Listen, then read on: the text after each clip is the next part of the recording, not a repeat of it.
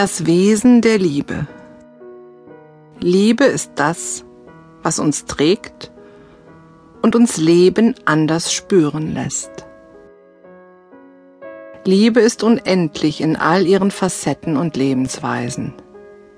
Wenn sie wertschätzend und bewusst gelebt wird, verantwortlich und fürsorglich handelt für sich und andere. Eine ungemein große Herausforderung in einem Leben und eine hohe Kunst. Immer wieder aufs Neue eine aktive Liebe zur Mutter Natur und allen Wesen in diesem Universum aufzubringen, ist das, was das Leben zwar hier und da auch anstrengend und mühevoll, im Endeffekt aber erträglicher und gar wunderschön machen kann. Das Leben überdauert und unsterblich bleibt. Ein tragender Aspekt im Wesen der Liebe ist die Geduld und Bereitschaft, immer mit sich selbst und anderen in liebevoll wertschätzenden und unterstützenden Kontakt zu bleiben. Nicht immer mag uns das gelingen und ist auch nicht sinnvoll, denn wenn wir missbräuchlichen oder sehr aggressiven und zu negativ machtvollen Strukturen der Liebe begegnen, gilt es sich zu schützen. Vielleicht muss man sich von dem, was da dann als Liebe tituliert wird, auch distanzieren oder gar trennen.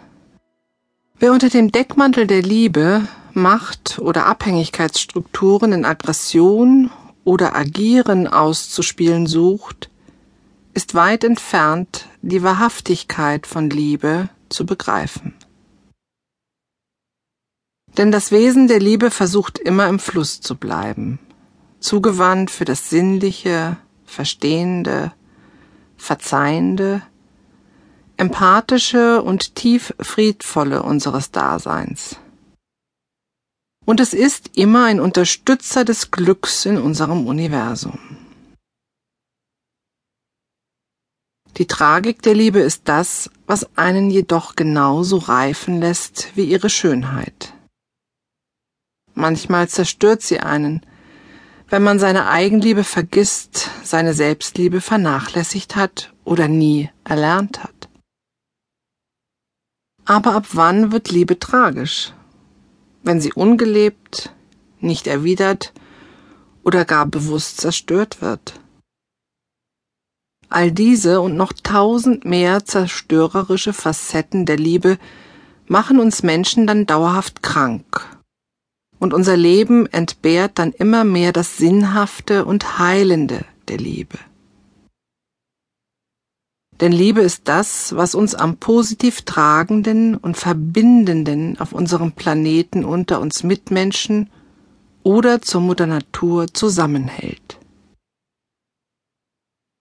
Die Liebe stößt Töne in uns an, die uns schwingen lassen und Leichtigkeit und Lebensfreude immer wieder neu herbeizaubern kann und uns und andere verzaubert.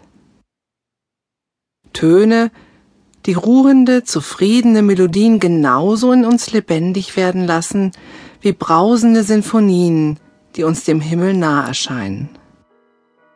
Diesen Zustand des Glückes kennt wohl jeder in großer Verliebtheit.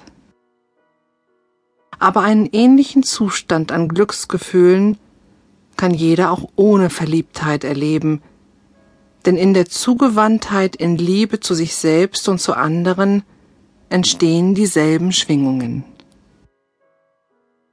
Empathie ist ein Aspekt der Liebe, die Grundhaltung, in der die Liebe und das Verstehen unserer Mitmenschen das Leben erträglicher macht.